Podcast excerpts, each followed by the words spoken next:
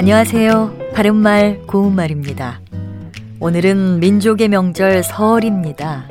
코로나19의 여파로 많은 분들과 함께하기 어려운 상황이라 아쉬움도 크지만 여러분이 계신 그곳에서 행복하고 건강하게 설을 보내셨으면 합니다.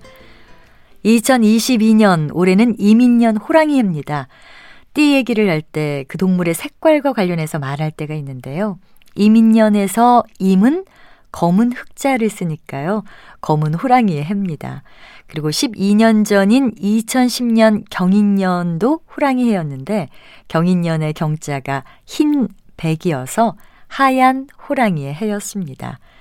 그런데 검은 호랑이라는 말 대신에 흑호랑이라고 한다든지 하얀 호랑이 대신에 백호랑이라는 표현을 쓰는 분들이 적지 않습니다.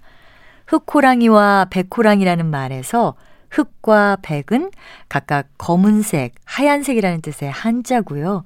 호랑이는 우리 고유어 단어이기 때문에 같이 쓰는 것은 자연스럽지 않습니다. 따라서 한자어로 말할 때는 흑호와 백호라고 하는 것이 올바른 표현법이라고 할 수 있습니다.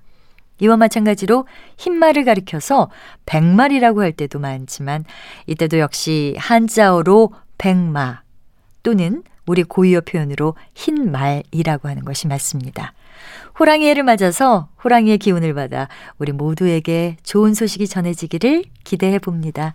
바른말 고운말 아나운서 변희영이었습니다.